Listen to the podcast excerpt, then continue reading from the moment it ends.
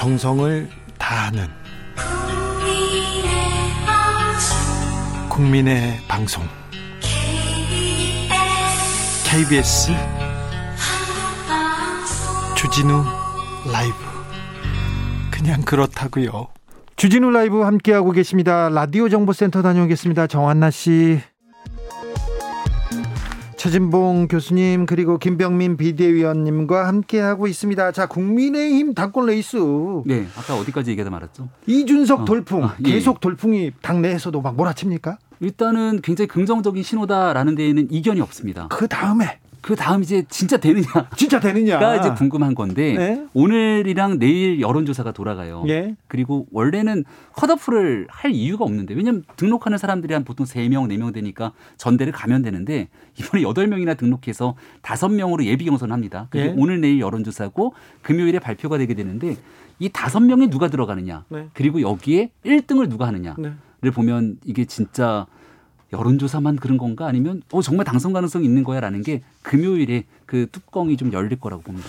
이준석이 바람은 불어 인기는 있어 그래도 당선 가능성은 높지 않아 이렇게 보는 사람들이 좀 있잖아요. 그렇죠. 그러니까 왜냐하면 이유는 그거예요. 이 이제 여론조사 결 지금 여론조사 일반인을 대상으로 여론조사인데 어, 그러니까 50대 5. 그러니까 예를 들어서 50대 50인데 그것도 이제 김병미 의원 지난번에 얘기했듯이 국민의힘이나 보수 지지층을 대상으로 여론조사를 하는 거잖아요. 그러니까 일정 부분 이제 당심이라고 하는 게 영향을 미칠 수 있는 구조인 거죠, 사실은. 또 본선에 가면 7, 70대 7대 3이잖아요. 70% 30%니까 당원이 70%를 하다 보니 그분들의 마음을 얻는 게 중요해요. 그래서 이준석 전 최고도 지금 계속 대구를 내려가고 이렇게 하잖아요. 심지어는 박근혜 뭐 관련된 여러 가지 얘기도 하고 있고 그럼 결국 당심을 얻겠다는 의도라고 보이지는데 당심을 얻지 못하면 사실은 당선하는데 어려움이 있어요. 그리고 물론 이제 당심도 일정 부분 여론조사에 영향을 받을 수는 있어요. 대세가 이렇게 흘러가는 것에 대해서 사람들이 인식을 하게 되면 그걸 찍으려는 의도를 갖고 있으니 그래서 그 부분이 사실은 이제 궁금한 거잘 그래서 헷갈리는 거예요. 이게 여론조사 결과처럼 이준석 어, 전체가 될 건지 아니면 당권에서 당심에서는 이걸 못 찾아서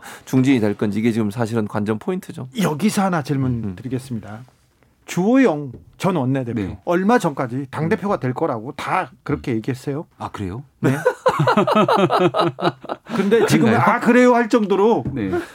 여론조사에서 계속 지지율이 아, 떨어지는데요. 네. 왜냐면 일단은 여론조사는 누가 뭐래도 인지도가 제일 중요합니다. 주호영 전 원내대표가 정치를 오래 했지만 대중적인 인지도가 높은 대중 정치는 아니죠.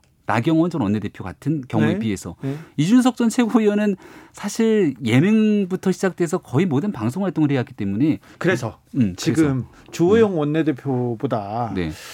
어, 지금 이준석 나경원, 이 양강구도로 지금 재편되고 있다는 그런 그 여론조사 수치를 보면은 분명하게 그런 내용들이 보이고요. 네. 이제 이준석 전 최고위원이 될 수도 있는 것 아니야라고 상황이 오게 되면은 이준석 전 최고위원이 했던 얘기들이 상당히 좀 음, 기존에 있었던 질서랑은 다른 얘기들을 많이 하게 됩니다. 네. 그럼 야 이렇게 됐다고 정말 어떻게 되는 거지? 생각하는 기존 사람들은 다음번에 대한 선택을 하게 되고 그래서 주호영 대표가 안 될 거다 싶으면 주호영 대표에게 섰던 표들이 나경원 전 원내대표한테 옮길 수도 있는 거거든요. 네. 근데 이것은 지금 하나의 전망일 뿐이기 때문에 앞서 얘기했던 금요일 다섯 명이 누가 되는지에 따라서 합종 연행들이 굉장히 빠르게 진행될 수 있다. 그러니까 그런 그러니까 지금 얘기했던 것처럼 처, 이, 처음에 예비 경선에서 어떤 경우가 나오느냐 중요할 것 같아요. 거기서 어떻게 되느냐에 따라서 뭐 심지어는 단일화도 이루어질 수 있을 음. 거라고 저는 생각하고요. 그런 상황에서 어디에 표가 몰려갈지는 아무도 예측이 불가능해요. 지금 상황에서는 일반적인 예측론을 가지고 예측하기가 상당히 어려워요. 그러니까 이준석 돌풍이 불면서 이게 사실 우리가 예상했던 것보다 훨씬 더 크게 좀 불고 있는 상황이거든요. 그러니까 원래대로 예측을 하면 사실은 이준석 전 최후가 상당히 어려운 상황에 빠질 거라고 생각을 했는데 전혀 그렇지 않아요. 지금은 거의 네. 반반 정도의 수준까지 올라왔기 때문에 이게 예측하기가 상당히 곤란한 상황이다 이렇게 볼 수 있어요. 6747님께서 국민의힘 유경준 의원이 문제 제기했는데 경선을 네. 보니까 2030 음. 세대와 호남 지역 비율 음. 너무 낮던데 사실인가요? 이게 이제 여론조사를 두고 본선 여론조사의 비중을 가지고 아직 결정을 안 내린 것 같아요. 네. 그러니까 여론조사에서 세대 간 반영 비중을 얼만큼 둘 것인가 그리고 지역 간 반영 비중을 어떻게 둘 음. 것인가 이제 당원에 대한 전통적인 구조를 보면 당원 숫자가 TK나 영남 지역에 있는 당원 숫자와 호남의 당원 숫자가 차이가 현격하게 나지 않습니까? 음. 근데 그거를 그렇게 보정을 했고 여론조사에 돌리게 되면 특정 지역에 대한 으, 으, 민심을 반영하기가 쉽지가 않은 거죠. 그렇죠. 그래서 여기에 대한 통계학자기 때문에 유경준 의원이 언급을 했던 상황이고 네. 아마 당내에서 여러 가지 이걸 어떻게 해야 좋을지에 대한 의견 수렴이 있을 겁니다. 네. 그리고 내일 또 당의 비상대책위원회가 있기 때문에 이 내용들 국민들의 민심들 수렴해서 합리적인 방안을 가져가는 게 온당하다고 보죠. 7693님이 이준석보다는 김병민이죠. 주진우 라이브 애청자분이 출마를 안 그러니까 김병민을 하라니까 안 아, 그러게 말입니다. 그러니까 그러게 말입니다. 뭐야? 지준석 최고위원이 너무 열심히 잘하고 있어서 음. 사실 지금 이 정도로 그 젊은 사람들이 갖고 있는 기대감들을 한껏 높여놨기 때문에 민주당을 비롯해서 많은 대한민국 정치권의 긍정적인 의미들이 나오고 있는 것 아닙니까? 여기에 대한 대신 결과물들이 잘 나와줘야 되는데. 이게 자칫 잘못하면 지금 대결 구도로 가게 되면서 서로 상처 주고 개판 논쟁까지 끌고 나오고 그렇죠. 그러다가 결과물이 국민들이 보는 거라 또 이상하게 나올 수도 있는 거라 지금부터가 진짜 중요한 때로 봅니다. 개판 논쟁 물어보자고 왜 친이계가 네. 친이계가 조영 조호영 의원을 밀어주자 이런 그 내용을 알 수가 없어요. 근데 네. 주호영 대표가 과거에 친이계였던 건 맞죠. 음, 이, 이준석 전 최고위원이 음. 유승민 대표랑 친한 거 맞잖아요. 그렇죠. 예. 예. 그러니까 음. 다 사실은 맞아요. 근데 네. 정치라는 게 어제 다르고 오늘 다르고 윤석열 전 총장이 문재인 정부의 사람이냐 반문재인 정부의 사람이냐 시기에 따라 다 다른 거지 않습니까? 아, 윤석열이 왜나요? 그래서 지금 이 개판 논쟁을 딱 잘라서 얘기하기가 참 어려운 상황이긴 하다라는 거죠. 그러니까 뭐 저는 이렇게 생각해요. 이게 이제 이렇게 해서 만약 이준석 전 최고위원이 만약에 당선이 된다면 대표가 된다고 하면 음. 큰 어떤 변화나 아니면 새로운 바람이 불겠지만 이렇게까지 올라왔는데 예컨대 또 이제 안 되면 어 그러면 또 여러 가지 또 이제 얘기가 나올 수 있는 상황이다. 결국 국민의힘이 갖고 있는 기본적인 어떤 그 당심이라고 하는 것이 아직도 변 변한 게 없구나 이런 비판을 직면할 수도 있는 부분이 있는데 그럼에도 불구하고 어쨌든 이준석 바람이 부는 것 자체는 긍정적으로 평가할 부분이 분명히 있어요. 우리 정치 사회도 그렇고 왜냐하면 주요 정당에서는요 30대 대표가 한 번도 당선된 적이 없어요. 소수 정당은 있었지만 그러니까 이 정도라고 하면 이런 돌풍 자체가 우리 정치에 새로운 바람을 불러넣을 수 있는 중요한 요소가 된다고 저는 봅니다. YS DJ 때 30대 음. 기술원도 있었죠. 오직님께서 음. 낙동강 뒷물이 안물을 밀어내는 것을 무슨 수로 막겠습니까? 음. 이준석 당대표 확실 얘기합니다. 2828님. 김병민은요, 음. 100권 도전설 있습니다. 이렇게 아. 문자 주셨어요. 여기까지. 이준석 그렇게 욕심이 많았어? 이준석은 아, 당권 살이 안 돼서 대권이 나갈 수가 없거든요. 네. 그래서 김병민은 대권 대권으로 가실 거예요? 당권을 놓은 거죠. 그런데 개판 논쟁, 개판 논쟁, 개 판, 개, 개, 개 판 논쟁입니다. 음. 개판 논쟁이 있고 설전은 있고요. 음.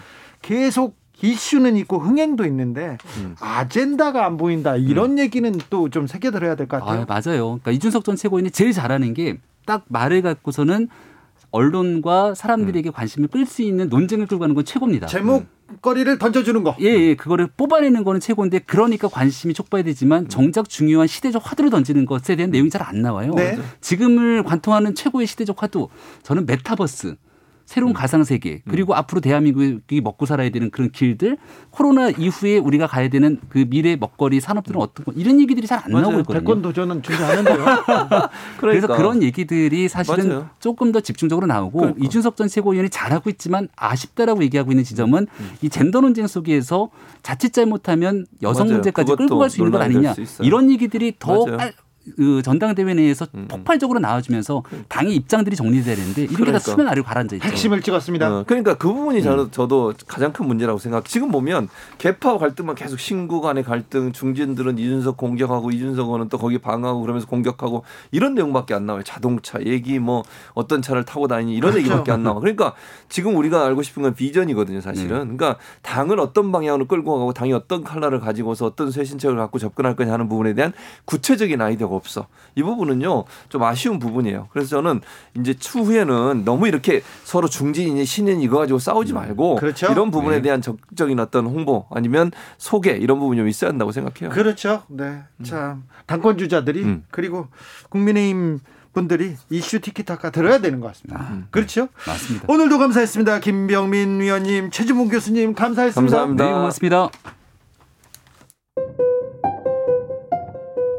정치 피로, 사건 사고로 인한 피로, 고달픈 일상에서 오는 피로. 오늘 시사하셨습니까? 경험해 보세요. 들은 날과 안 들은 날의 차이. 여러분의 피로를 날려줄 저녁 한 끼 시사. 추진우 라이브.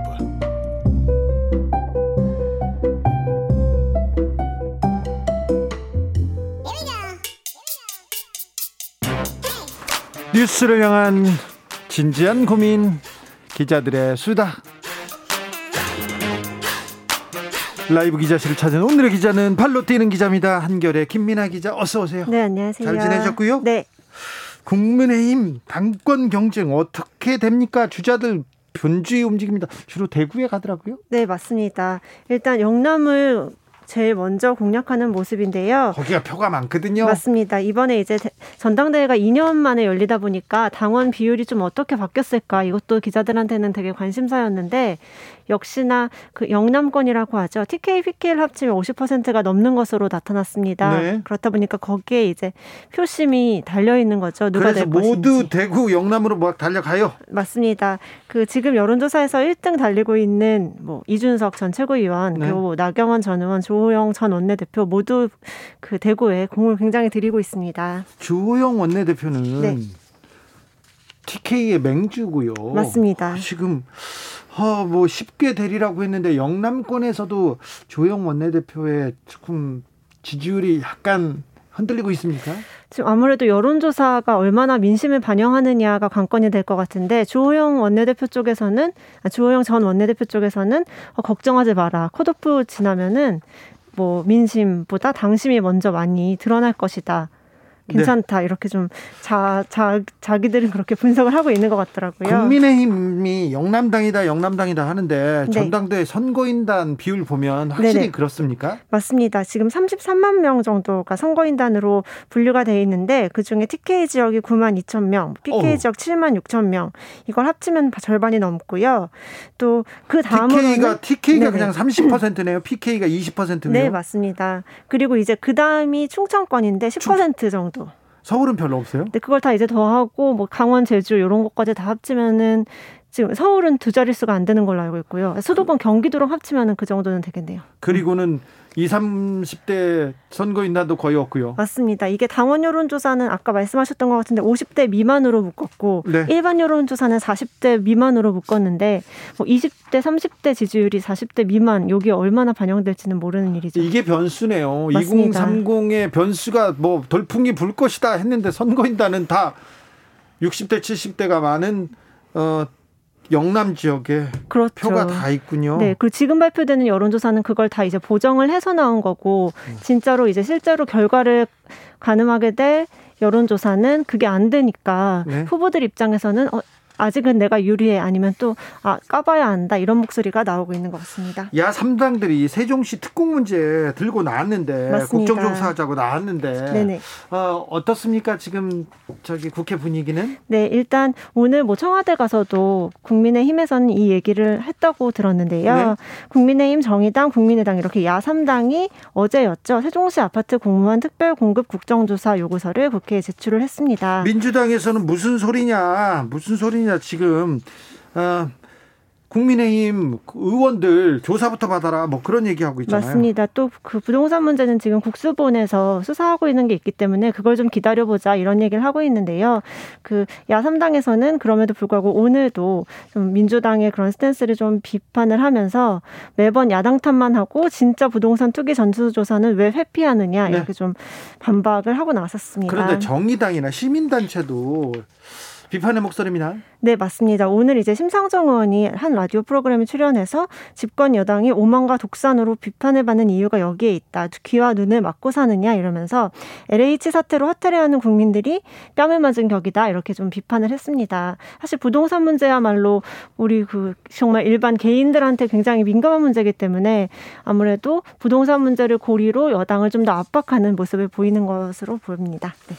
어, 시민단체도 비슷하고요. 네, 경실련이 그, 오늘 성명 냈고요. 근데 네. 박근혜 정부 때부터 이 문제가 있었다고요? 네, 이게 지금 처음에 불거진 것은 그 권영세 국민의힘 의원이 이거를 밝혀내면서 이제 처음에 보도가 나왔는데요. 네. 관세청사나 관세평가 분류원 여기서 이제 세종으로 이전이 불가능한 상태인데도 세종으로 이전을 한다라고 이제 주장을 하면서 네. 그 거기에 다니는 그 분들에게 특별 공급을 한 거 한 게 문제의 시발점인데요. 네. 그 사실 이 관평원이 세종으로 이전을 하지도 못하는 상황에서 기재부에 이제 그 혈세를 받을 그렇죠. 수 있게 된 게 2015년부터 2019년 이 사이에 있었던 일입니다. 네. 그러니까 시작은 2015년이고 또 이 중에서 기재부의 심의를 받았던 게 천홍욱 전 청장 재임 당시인데요. 네. 이분은 그 박근혜 당시 대통령이 비선실제로 알려진 최순실 씨를 만난 사실이 그렇죠. 드러났던 그래서 그 논란에 휘말렸던 인물이고 천홍욱 최순실 인사예요. 맞습니다. 그래서 그때부터 시작된 게 지금까지도 이제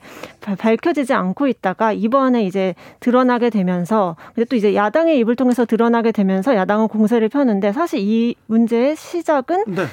2010 5년 2016년 정부에 있었던 예, 거죠. 최서원 씨가 지금 책임을 져야 되는 문제 어, 어느 정도 자유롭지 않은 그런 문제입니다. 네네, 근데 그렇죠. 그때 그 문제를 관세청에서 좀 개혁을 제대로 했으면 이 문제를 어, 좀 깔끔하게 했을 텐데 지금은 국민의힘에서 공세를 취하고 여당은 두들겨 맞는 그런 입장입니다. 약간 이상한 그렇게 구도가 된 거죠. 네, 6663님께서 평소에는 집토끼라고 코로나 때도 대구를 위해서 눈길 한번 안 주더니 아무것도 안 하더니만 지금은 왜 전부 오는겨?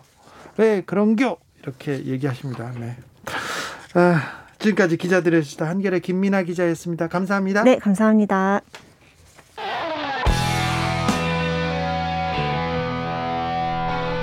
스치기만 해도 똑똑해진다. 드라이브 스루 시사 주진우 라이브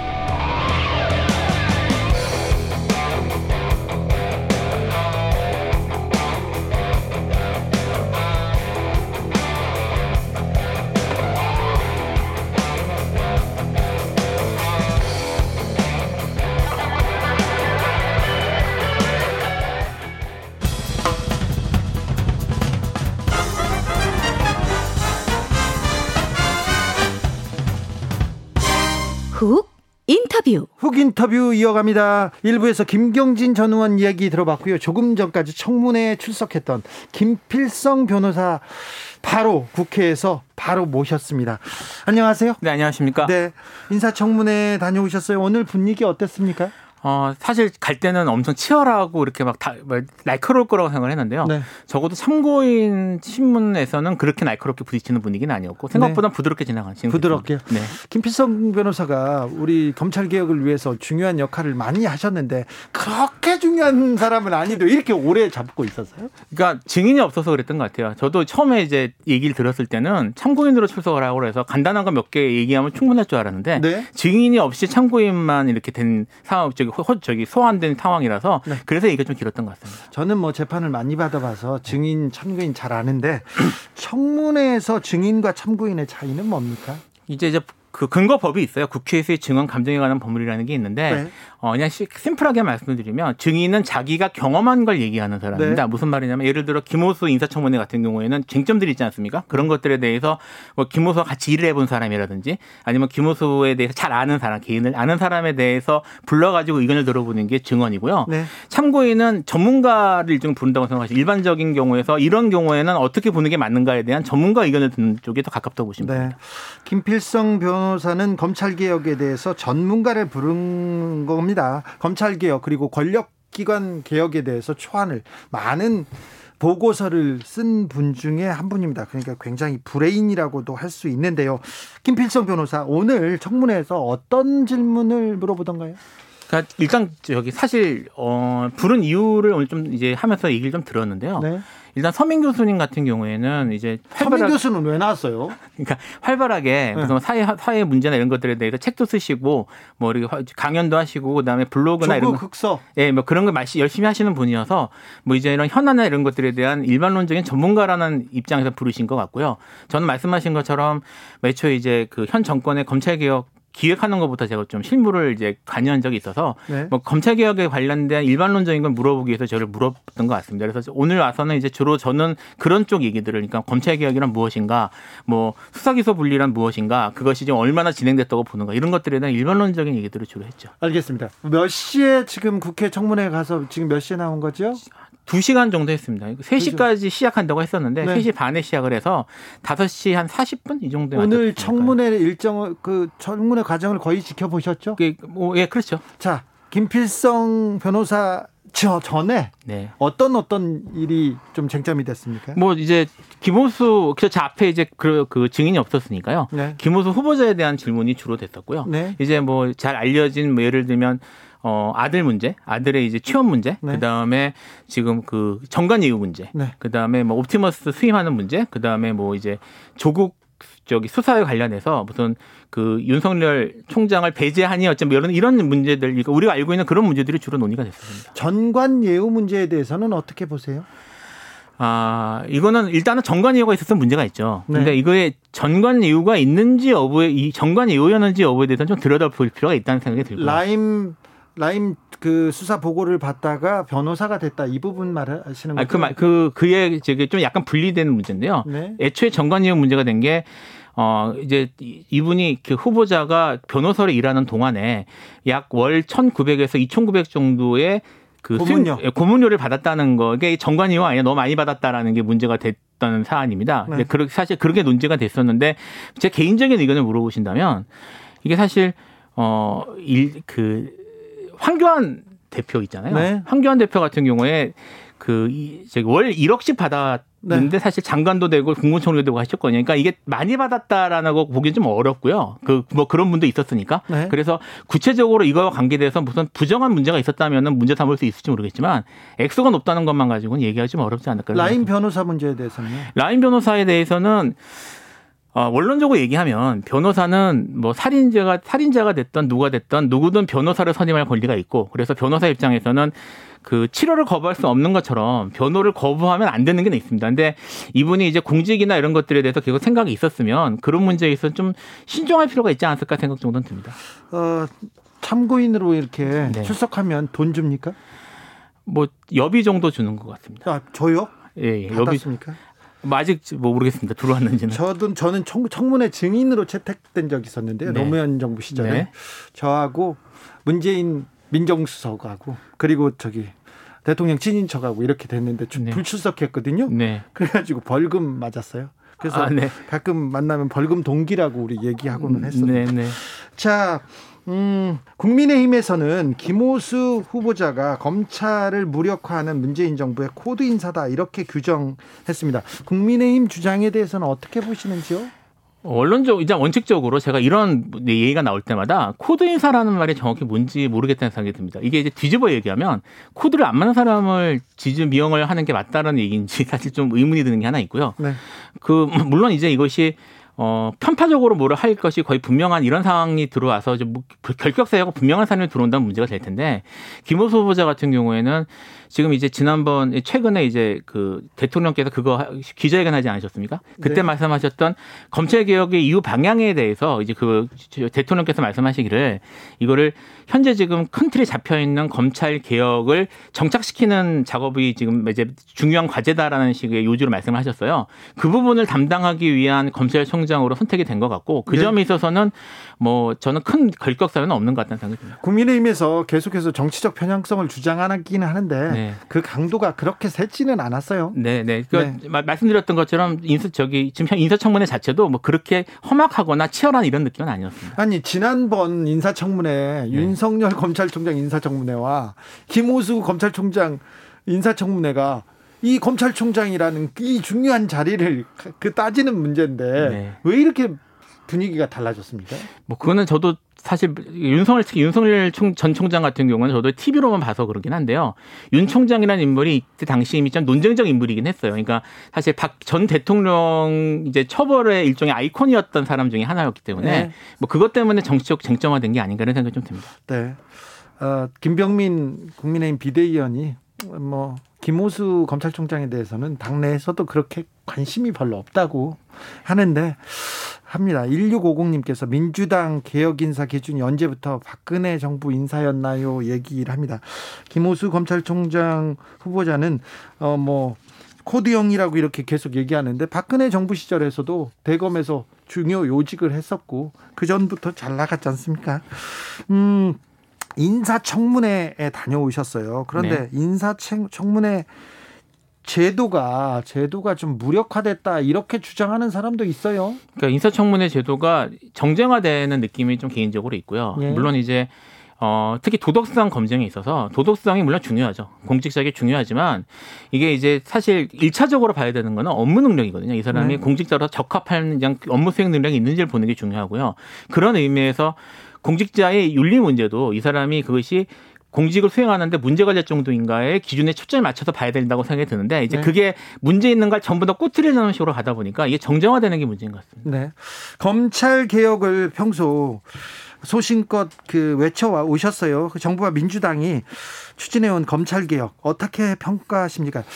솔직히 아쉬운 점도 좀 있지요? 아쉬운 점이 없을 수는 없죠. 아쉬운 점이 없을 수는 없는데 뭐 큰 틀에 저기 큰 틀에서 사실 이게 이론적으로 이렇게 하는 게 맞다라고 딱 이론적으로 생각하는 것과 현실 정치에서 반영되는 부분은 차이가 있을 수밖에 없거든요. 근데 그 점에 있어서는 이 정도면은 뭐 그럭저럭 큰 틀을 잠든 성공한 게 아니냐는 생각이 듭니다. 근데 네. 이제 중요한 거는 제가 오늘도 인사청문회 하는 과정에서 좀 말씀을 드렸습니다만 이게 검찰 개혁이라는 게 단순히 뭐 우리가 지금 얘기하는 뭐, 뭐 조국 전 장관이라든지 이런 그 유명한 인물들, 쉽게 말하면 쉽게 말하면 범탈에 해당되는 그런 사람들의 초점이 아니라 민생에 밀착한 그러니까 우리가 좀더 가까운 치안 문제나 아니면 그런 범죄에 대해서 좀 효율적으로 이렇게 하기 위한 그런 것들이 더 중요하거든요. 네. 그런 세부적인 그런 그 민생과 밀착된 부분에 있어서 그런 것들이 좀 더 치밀하게 이렇게 기획되고 그렇게 제도가 마련돼야 되는 게 필요한 게 아닌가 생각이 듭니다. 어, 김호수 검찰총장의 검찰 개혁론에 네. 대해서는 어떻게 평가하시는지요? 어, 사실 검찰이기 때문에 어쩔 수 없는 면이 조금 있는 것 같은데요. 네. 근데 이제 그 제가 이제 드리고 싶은 말씀은 이겁니다. 검찰 개혁의 주체가 사실 검찰이 될 수는 없거든요. 네. 그리고 많은 부분은 사실 그 정책적으로 그러니까 국회가 법을 만들고 그다음에 대통령이 이걸 이끌어가는 것이어서 그런 점에 있어서 김호수 총장 그러니까 후보자의 의견은 그냥 의견으로 들으면 충분할 것 같고요. 그 점에 있어 보조를 맞춰갈 수 있는지 여부가 더 중요하지 않을까 싶습니다. 김호수 검찰총장이 임명된다면 무엇을 최우선 과제로 삼아야 합니까? 김경진 전 의원은 살아있는 살아있는 권력에 대한 엄정한 수사라고 말씀하시더라고요. 어, 살아있는 권력에 대한 엄정한 수사도 중요하죠. 그걸 제가 부정하는 건 아닌데요. 그거는 시스템적으로 해결될 문제고요. 특히 네. 공수처가 만들어졌으니까요. 공수처를 통해서 이렇게 견제하면서 잘 가야 되는 문제고 현재 김호수 총장에게 제가 봐선 가장 중요한 과제는 말씀드렸던 것처럼 현재 좀 큰 틀이 짜져 있는 검찰 개혁 구조를 안착시키는 게 제일 중요합니다. 네. 네. 그래서 지금 구조 지금 어, 개혁 안들을 안착시키는 예, 그러니까 제일 지금 이제 큰 틀은 만들어졌지만 음. 경찰과 검찰이 서로 실무에서 어떻게 견제하고 어떻게 협조할 것인지 공수처와 검찰의 관계도 네 그런 그렇죠. 것도 해야 되는 것이고요. 네. 그러면 됩니까? 그게 지금 가장 중요한 과제가 아닌가 싶습니다. 네. 말씀 잘 들었습니다. 지금까지 법무법인 가로세 김필성 변호사였습니다. 네, 감사합니다. 오늘 청문회 또 다른 참고인이었죠. 서민 교수도 모시려고 연락드렸는데 개인 일정이 있어가지고 오늘은 모시지 못했습니다. 교통정보센터 다녀올게요. 공인혜 씨. 주진우 라이브. 모두 정숙해 주십시오. 재판 5분 전입니다. 재판부 입장하고 변호사들 들어왔습니다. 그럼 사건 번호 0526 오늘의 재판 시작하겠습니다. 양지열 변호사 출석했습니까? 네, 양지열입니다. 박준 변호사 출석했나요? 네, 출석했습니다. 두 변호사님 백신 맞으셨습니까? 아직 못 받습니다. 음. 우리는 그 노쇼 지금 신청하셨어요? 27일부터 네, 그 내일부터 어플이 되면 하려고 합니다. 네. 빨리 네. 맞고 싶어요. 너무 맞고 싶어요. 그죠? 예. 전 된다면 연속으로 맞고 싶어요. 이번 주말에 연속으로 그게 가능하다면 안 돼요.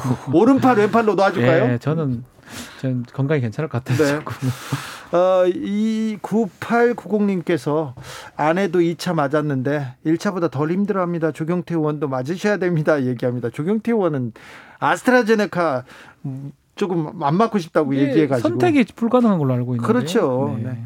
방송 쉬셔야 되는데 그래도 맞고 싶습니까? 하루 쉴 정도 쉴 수도 있는데 하루 정도 쉬어도 쉬어야죠. 쉬어도 네. 나중에 그 이익이 더 크기 때문에 아유, 그거 일단 그거 받게 되면 정부에서 지금 주려고 하는 혜택 자체가 인센티브. 네. 인센티브들이 사람들 있는 곳에 가면 그 사람 맞은 사람은 제한 금지 모임에서 빼주고요. 밀접 밀접 접촉 가능하고요. 네. 그다음에 자가 아, 두번 맞으면 음. 해외여행 가도 자가격리도 그렇죠. 면제해 준다고 하죠. 네.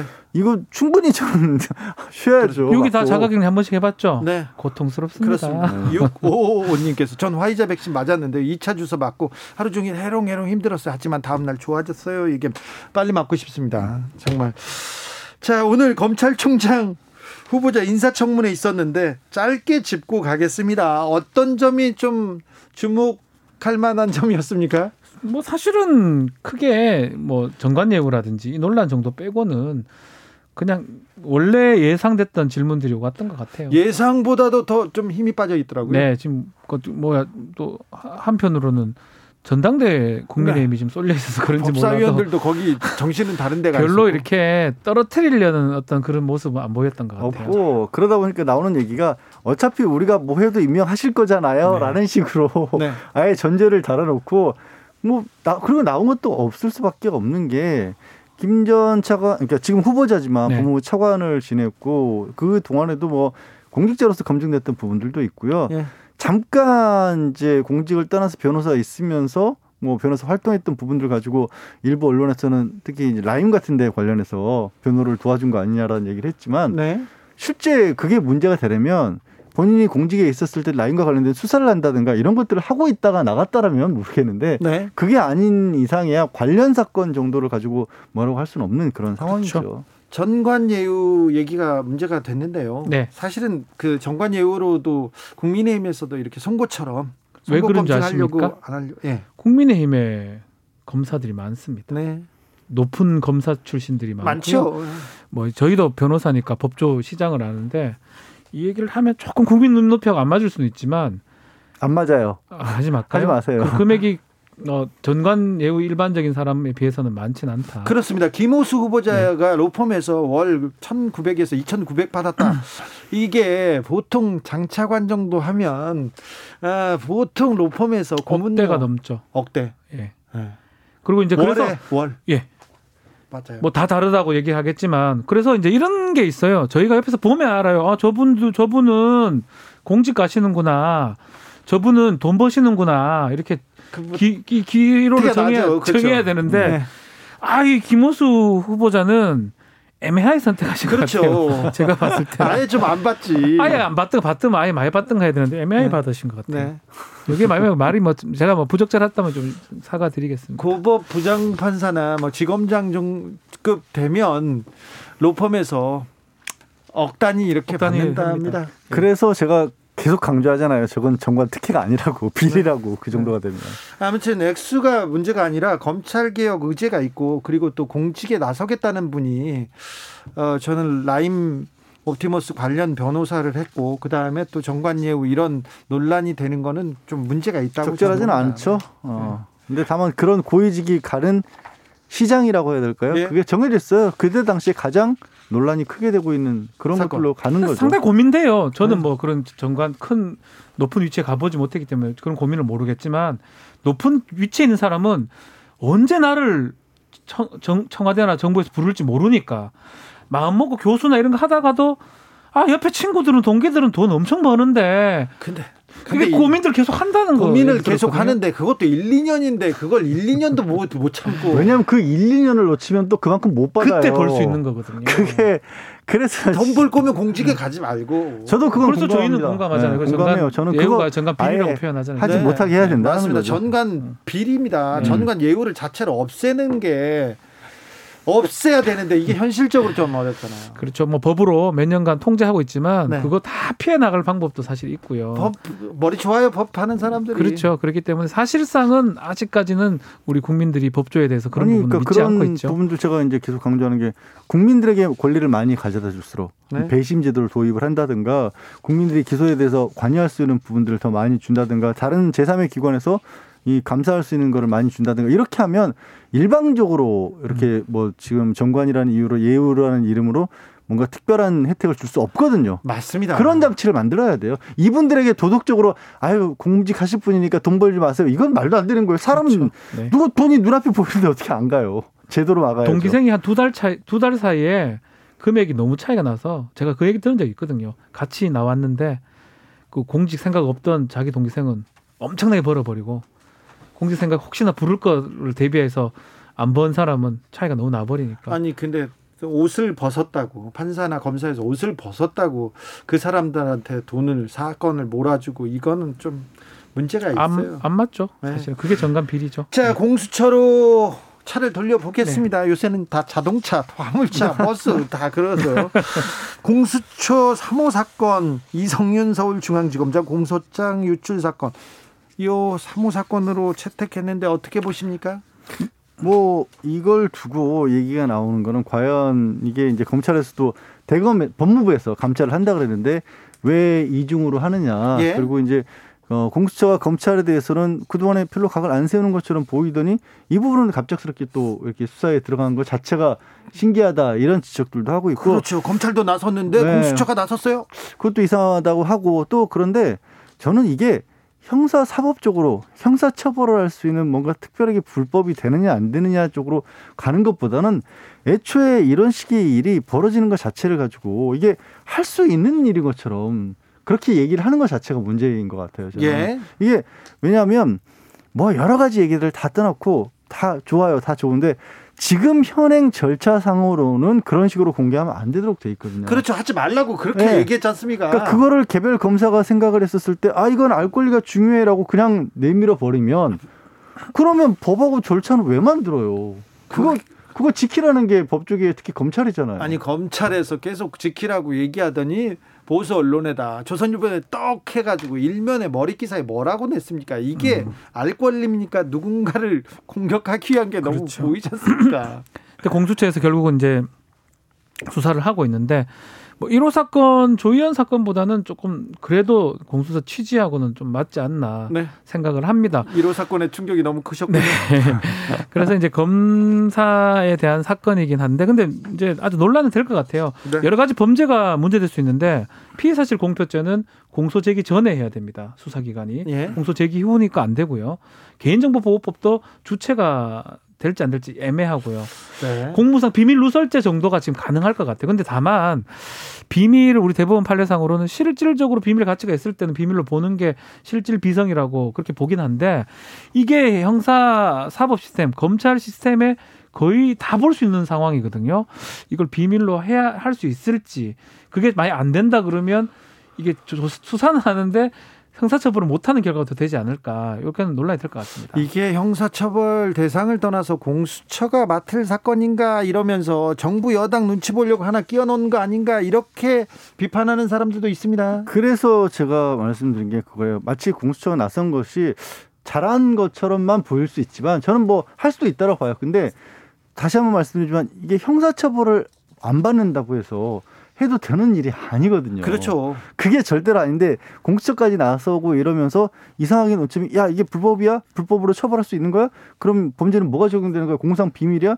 비밀로 보려면 국가가 이거를 비밀로 할 만한 실질적인 보호할 만한 이익이 있어야 되는데 거기에 들어가 있는 내용이 수사상의 이익이 될 만한 건 뭐가 있을까요? 혹시 아직까지 수사 대상 공법으로 기재가 안 됐지만 뭐 관계에 있는 것처럼 기재된 사람이 이름이 나갔다는 정도인데 그러면 그거를 비밀로 보게 되면 수사 대상이라는 얘기가 될 수도 있는 거거든요. 이상해지는 거예요, 논리가. 여러 개 좀 복잡해집니다. 그래서 이게 꼭 수사를 해서 처벌하는 걸 떠나서 저는 감찰 차원에서 접근했던 것이 오히려 더 맞지 않을까 하는 생각도 들어요. 그렇죠. 그리고 사실 검사들이 검사들의 문제점에 대해서는 검사들이 나서서 이건 잘못했다 해처리를 탁탁 때려주는 그런 모습을 보이면 네. 국민들이 검찰을 조금 더 신뢰할 수 있지 않을까 생각하는데 왜냐하면 그 이전에 이미 이 그 훈련 같은 지침을 바꿨거든요. 네. 정면 지침 위반이잖아요. 잘못했잖아요. 네, 정면 위반이기 때문에 뭐 징계를 한다 그러면 형사처벌해서 애매할 것보다 징계를 아주 강하게 무슨 세게 하면 되죠. 중징계를 많이 네. 한다 그러면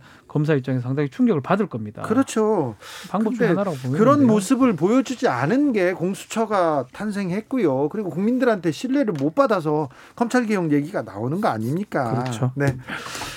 자 이성윤 지검장의 관용차 특혜 의혹 이것도 이 문제도 공수처로 예. 첩됐습니다. 이거는 뭐 어떻게 봐야 됩니까? 이게 경찰에서 이제 수사를, 수사를 했는데. 했던 부분이고 이거는 뭐냐면 관용차 사용했던 게 이익이 좀 있다 해가지고 부정청탁법, 김영란법 위반이라든지 금액으로 계산했을 때 네. 100만 원 뭐 이런 거 2만 원 뇌물 공여죄 뇌물 뭐, 2만 원 예.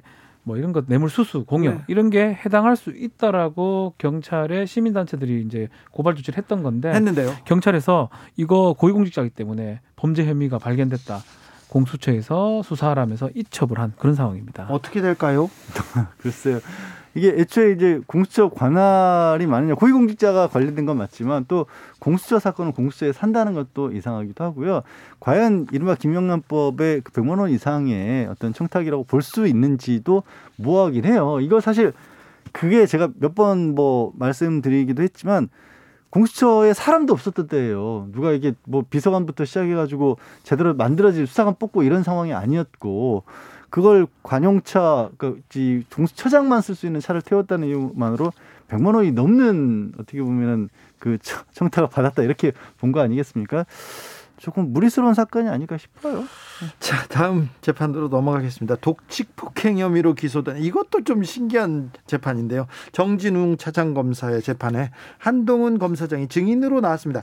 이 재판 어떻게 흘러가고 있습니까? 네. 왜 이렇게 증인으로 나오냐면 이 정진웅 이제 피고인이죠. 네? 본인이 부인을 하고 옛날 진술 조서를 받아놨을 겁니다. 그 조서를 부인하기 때문에 피해자가 이 참고인격으로 증인으로 나오는 겁니다. 네. 한동훈이 피해자죠. 네. 그래서 한동훈 검사가 지금 나온 상태고 이 법정에서 증언을 했던 것들이 지금 보도가 되고 있습니다.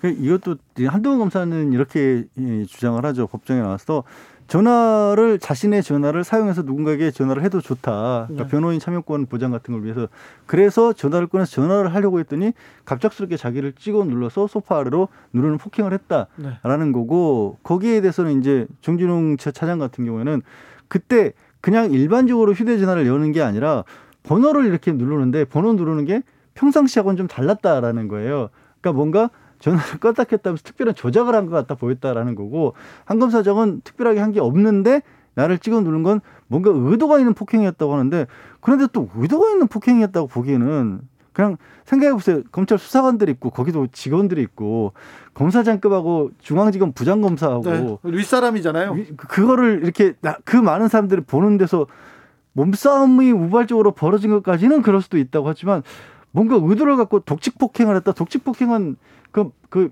이, 죄송합니다. 마동석 씨를 호출해서 네. 마동석 씨 나오는 영화 같은 데 있잖아요. 네. 옛날 영화, 옛날 네. 시대적 배경으로 한 영화. 아니 그러니까 경찰이 막 네. 이렇게 경찰이 그 지나가다 그 자범이라고 하지만 막 때리는 거 있잖아요. 예, 전에 예전에 뭐 진실의 방화 이래 가지고 막 때리고 없어요, 요새는. 요새는 그 큰일 나죠. 뭐. 그런 분위기인데 그게 그 그런 독직 폭행이라는 제목으로 또 다룰 만한 일인가? 이 사건은 여기서 이 한동훈하고 정진웅만 빼버리면 이런 사건이 우스워요, 사실은. 사실 사건은 또 만약에 지금도 웃겨요. 지금도 웃겨. 만약에 한동훈 자리에 제가 들어가 있다고 가정합시다. 네. 제가 이제 똑같아요. 아이폰 저도 아이폰 네. 쓰고 있는데 아이폰 같은 경우는 얼굴 face로 열리기도 합니다. 네.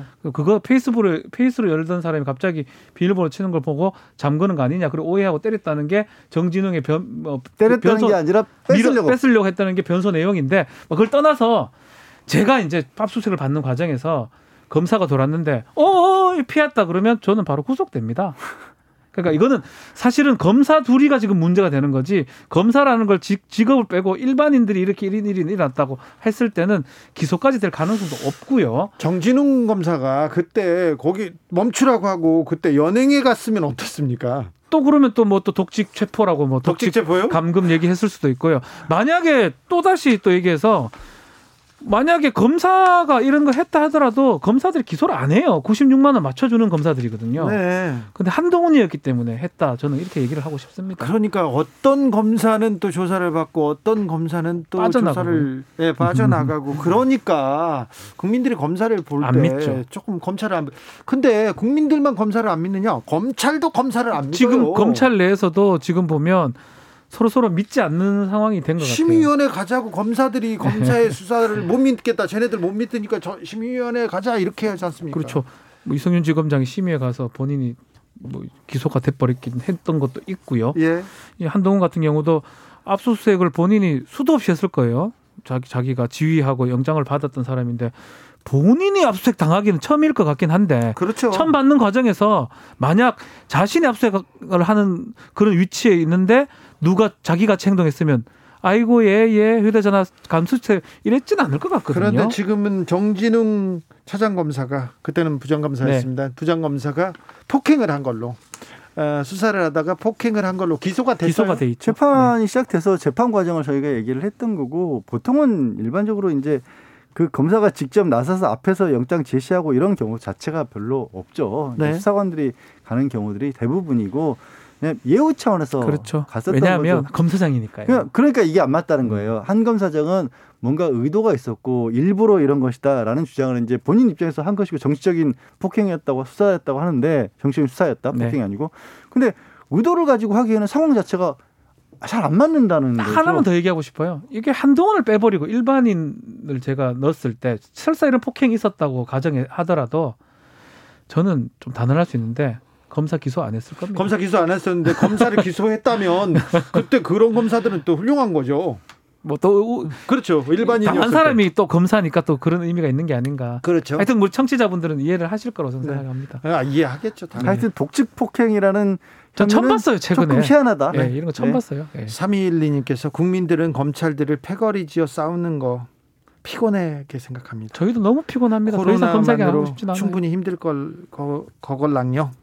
세금으로 사는 사람들 좀 정신 좀 차리세요. 어, 우리도 피곤합니다. 네, 피곤합니다. 정민호님께서 공수처가 큰 건은 놔두고 정말 구조적인 문제는 놔두고 잔잔한 사건을 가지고 시간을 때우는 것 아닌지 걱정하시는 분이 있습니다. 기다려 봐야 될 것 같아요. 이거 사실은 결국 아직까지 인력이라든지 제도가 완벽 완비됐다고 보기는 어렵거든요. 네. 그렇기 때문에 조금 응원을 하면서 기다리는 수밖에 없지 않나 생각이 네. 듭니다. 8141님께서 기자님 노고가 많으십니다. 어르신 모시는 기관에서 근무하는 사회복지사입니다. 코로나19 검사 23번 받았습니다. 23번. 아유.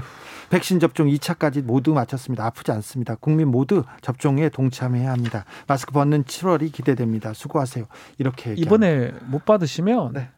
10월 뒤로 가버립니다. 네네. 내일부터 노쇼 예약 예. 성공하시길. 성 노쇼 할거 당연하죠. 음. 빨리 하고 싶습니다. 네. 여기까지 듣겠습니다. 네, 고맙습니다. 재판 5분 전 양지열 변호사, 박지훈 변호사 오늘도 감사했습니다. 고맙습니다. 오늘도 수고하고 지친 자들이여 여기로 오라. 이곳은 주기자의 시사 맛집 주토피아 주진우 라이브.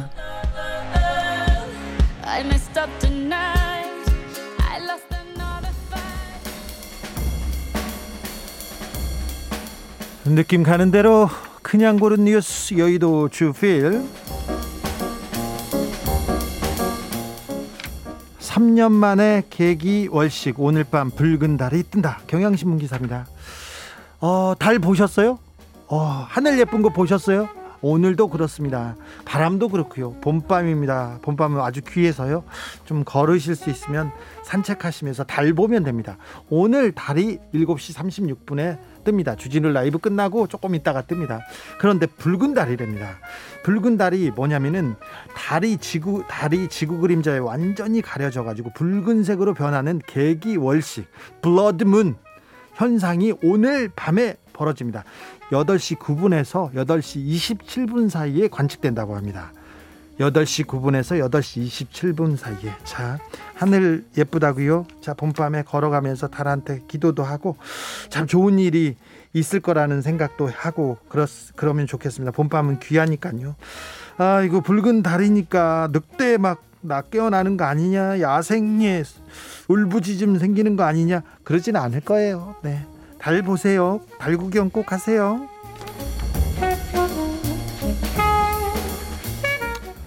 한국 코로나 회복력 5위, 일본 대만은 추락. 아시아 경제 기사입니다.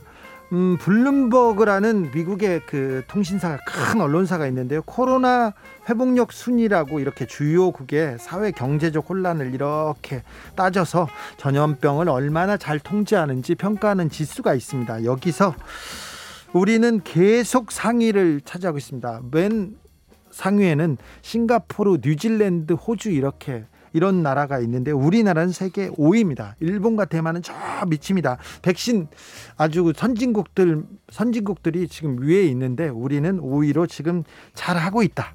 이제 백신만 잘 맞으면 된다. 이런 얘기입니다. 양재근님께서 아니 주 기자님 구름이 잔뜩 끼었는데 무슨 달이요? 그래요. 그래요? 남부지방 비 오기 직전이요. 이렇게 얘기합니다. 그래요. 저 올 때까지는 하늘 바랬는데 바람도 좋았는데 방송 시작 전에는. 아이고 죄송합니다.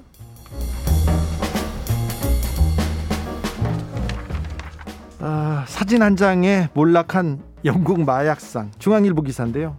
영국 한 마약상이 사진 한 장 이렇게 치즈 사진 한 장을 SNS 메시지에다가 올렸습니다. 이렇게 메시지에다 올렸습니다. 네, 올렸는데 수사 당국에서 그 치즈를 들고 있는 손바닥 사진에서 지문을 인식해 가지고 칼 스튜어트라는 이 마약상을 잡았다고 합니다. 어, 손바닥 지문을 가지고 이렇게 잡았다고 합니다. 그런데 이 기사를 보고 수사 기밀을 이렇게 공개하면 어떻게 돼? 그 다른 범죄자들 안 걸릴 거 아니에요? 이렇게 생각하는데 세상의 모든 디지털, 모든 디지털 메신저, 메시지는 공개된다고 봐도 됩니다. 디지털은 누구에게나 공개된 상태야. 그러니까 믿으면 안 돼. 줄리안 어산지가 저한테 얘기해 준 말인데요. 아무튼 어 마약상이 사진 하나 올렸다가 그걸 쫓아가서 이렇게 검거하는 영국의 경찰력 아우 부럽습니다. 우리 경찰도 이렇게 해줄 거죠? 네.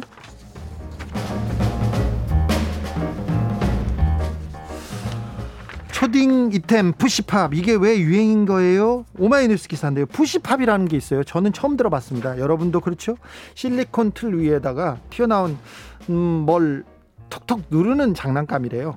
포장재로 쓰이는 그런 거 있잖아요. 뽁뽁이라는 것처럼 누르면 그런 촉감이 난답니다.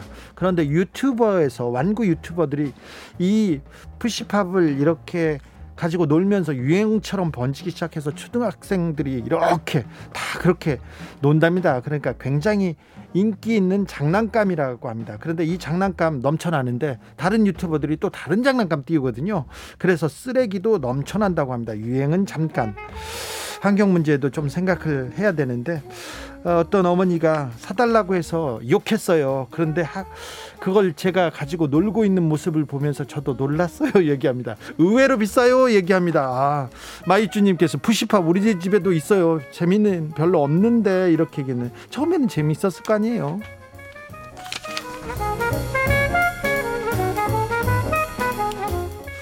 꿀벌 두 마리 협동작전 사람처럼 음료수 뚜껑을 돌려서 열었다.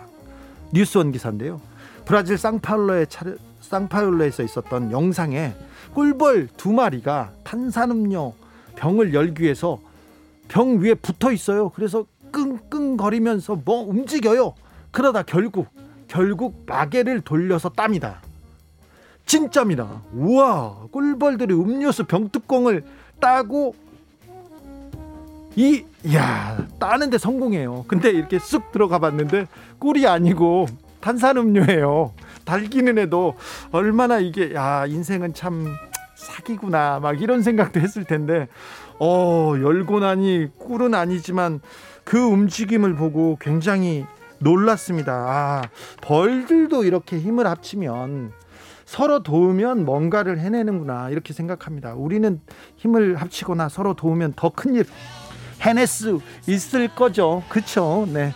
5718님께서 서귀포는 비가 와서 달을 볼 수 없어요. 방송은 하고 있지만. 아, 그래요. 아이고, 여기도 죄송합니다.